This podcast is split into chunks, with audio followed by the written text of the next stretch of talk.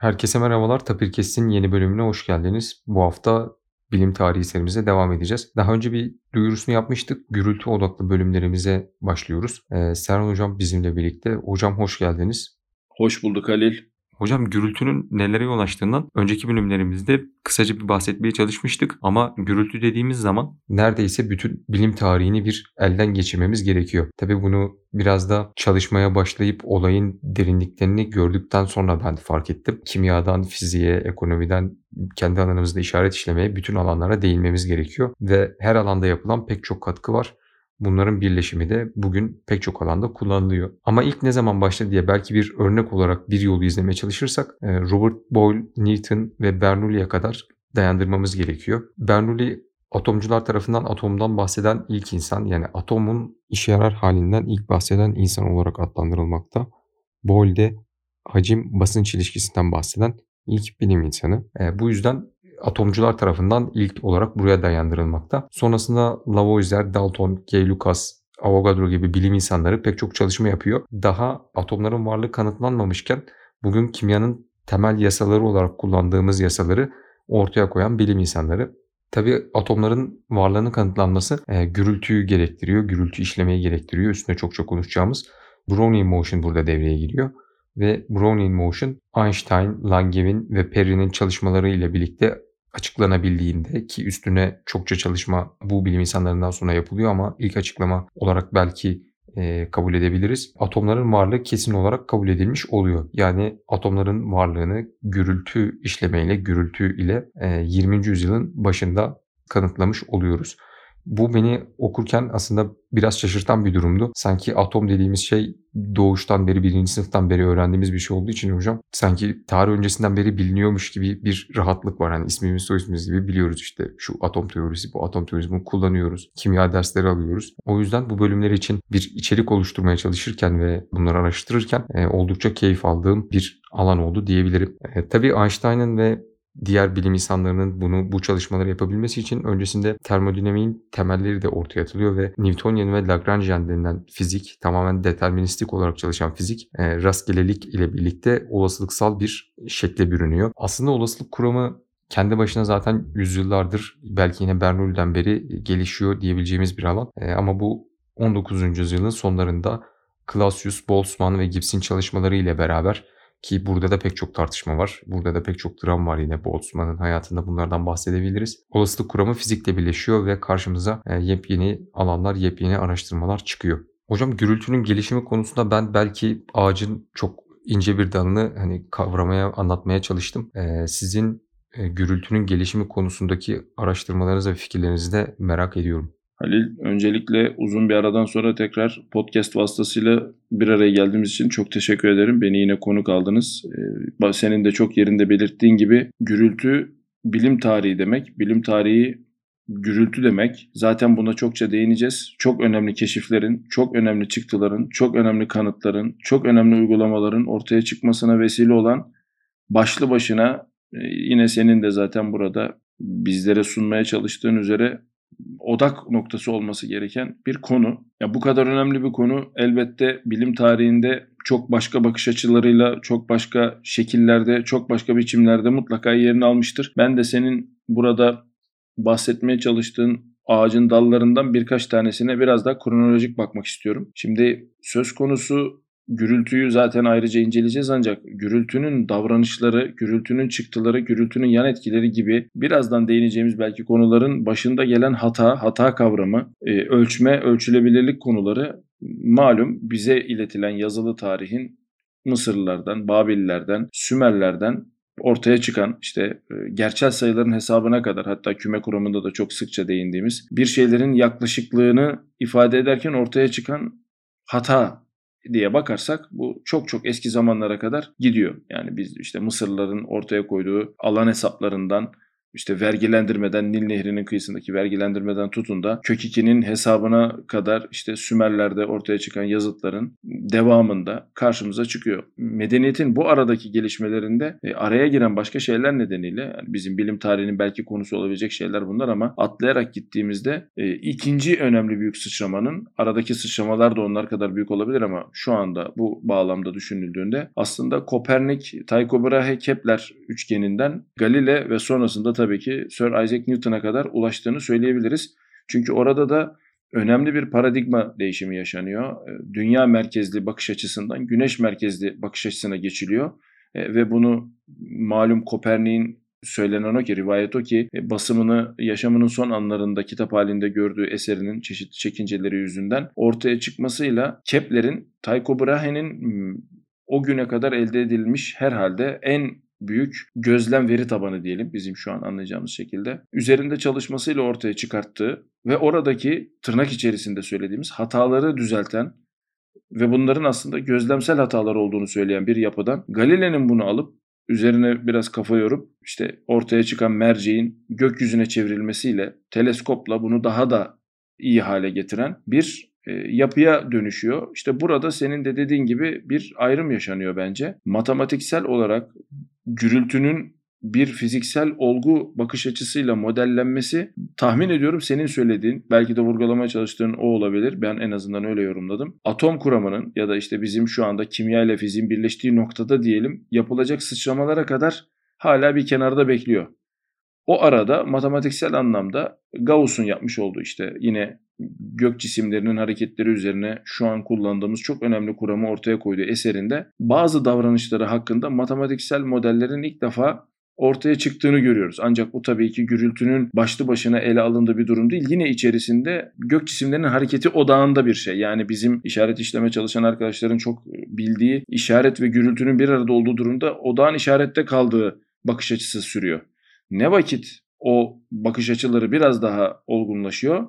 Karşımıza işte bu sefer dediğimiz gibi fizik ve kimya en azından o an için fizik ve kimyada karşımıza çıkan olguların açıklanmasında artık bunun kendisinin fiziksel bir olgu olduğu ve bir modeli hak ettiği görüşü bence ortaya çıkıyor ve işte bu noktadan sonra zaten işte senin de bahsettiğin üzere termodinamik, istatistiksel mekanik, gaz davranışları e, oradan e, Brown hareketi, atom, kara cisim ışıması ve şeklinde giden 20. yüzyıla doğru ilerleyen bir durum ve zaten ondan sonra artık gürültü başlı başına bir olgu olarak ele alınıp en önemli araştırma laboratuvarlarında hala üzerinde yıllarca çalışılan ve üzerine birkaç kişinin de Nobel aldığı e, bir konu haline geliyor.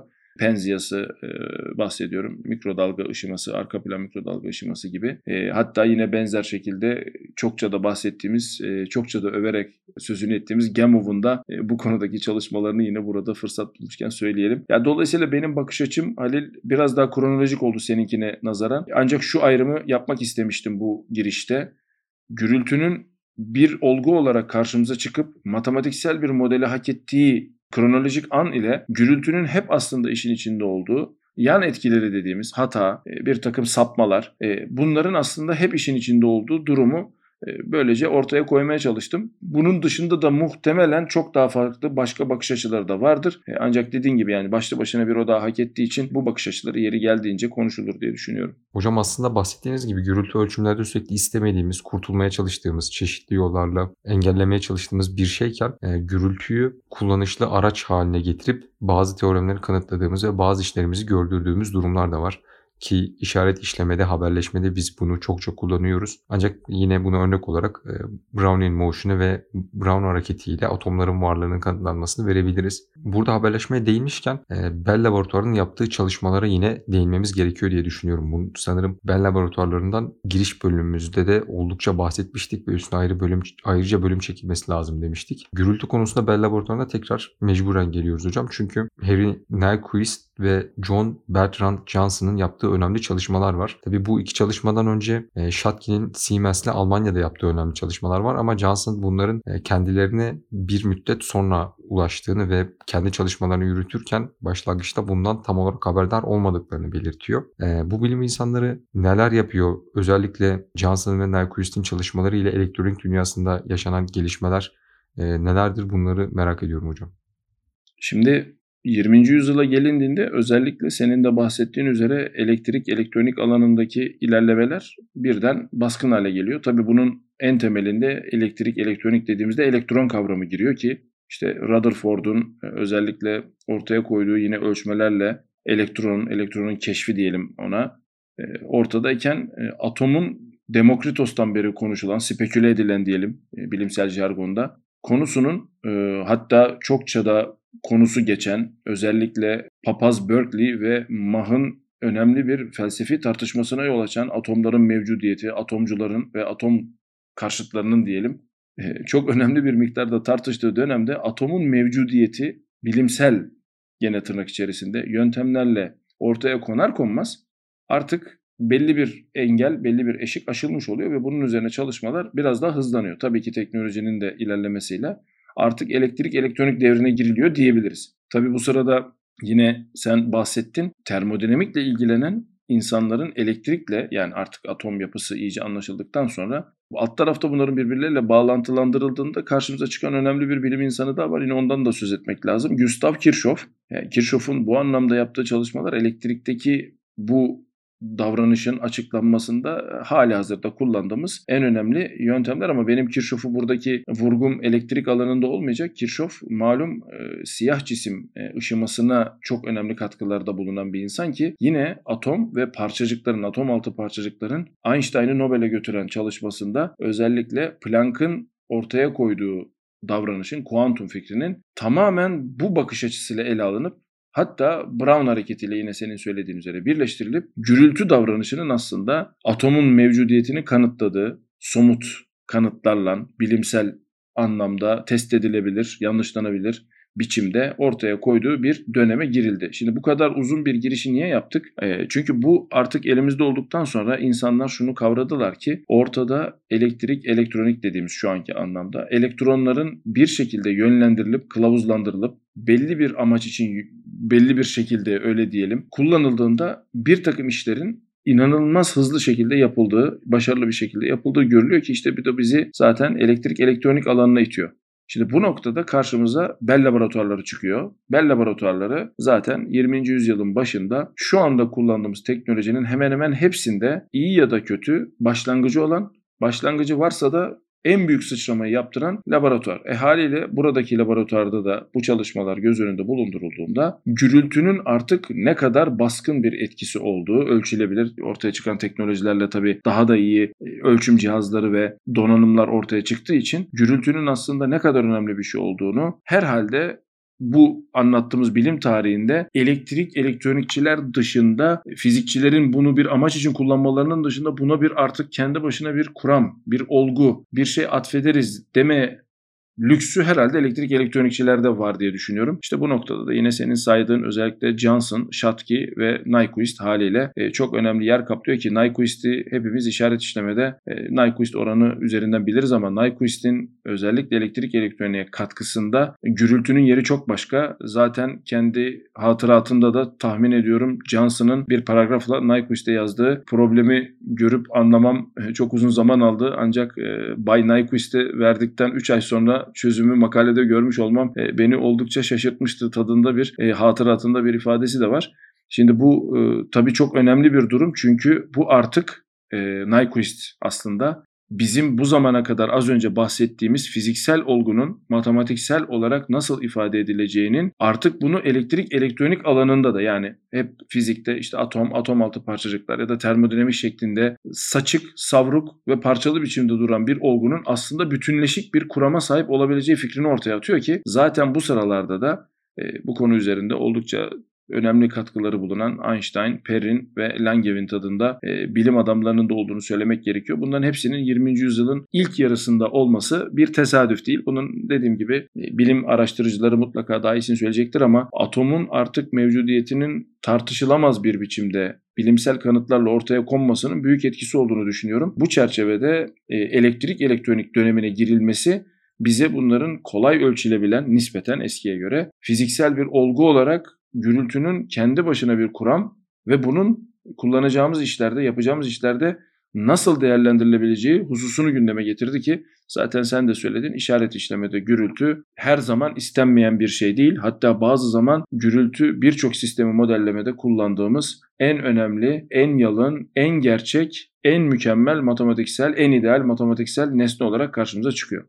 Teşekkür ederim hocam. Bölümümüzün sonlarına yaklaşırken a- ayrıca bir iki bilim insanının daha ismini almak istiyorum. Yine Bell Lab'de çalışan Rice bu alanlarda oldukça önemli katkılar yapan, matematiksel olarak modellemede önemli yayınlar olan bir bilim insanı. Aynı zamanda Wiener ve Kinshin'de yani Wiener-Kinshin olarak bilinen teoremden de bahsetmek gerekiyor diye düşünüyorum. Aslında bu denklemi biz ilk defa Einstein'ın kendi makalesinde görüyoruz. Ama teorem genellikle Wiener-Kinshin olarak anılıyor. Ee, Wiener kendi dönemdaşlarının bahsettiği üzere yani matematik alanında çığır açan, e, matematik alanında belki eski tarza yakın o eski matematikçiler denilen son insanlardan biri olduğu söylenmekte. E, bu yüzden e, Wiener'in kendi çalışmalarını ben açıkçası okumaya çalıştım ama gerçekten anlaması benim için güçtü. İnşallah temelleri biraz daha sağlamlaştırdıktan sonra anlamaya başlayacağım diye düşünüyorum. E, Bunlara ek olarak yine gürültünün ekonomide de önemli yeri olduğunu o otoregresif prosesler gibi örneklerde ekonomiyle aslında e, işaret işlemenin ben birbirinin duali gibi olduğunu düşünüyorum hocam. Kullanılan bütün terimler yine bizim tarafta elektrik elektronik tarafında da var. Sadece kavramlara biraz daha farklı yaklaşıp farklı bakıyoruz. Aynı şekilde Fourier transformunda biz e, bizim düz dediğimiz onların ters demesi ya da onların tersine bizim düz dememiz gibi. E, Bunlara ek olarak bir de uygulama açısından lazeri örnek verebiliriz. Ee, yine bunlar üstünde de ilerleyen bölümlerde e, detaylıca konuşacağız. Katıldığınız için teşekkür ederim hocam. Ben teşekkür ederim Halil. İlerleyen bölümlerde görüşmek üzere. Herkese iyi haftalar dileriz.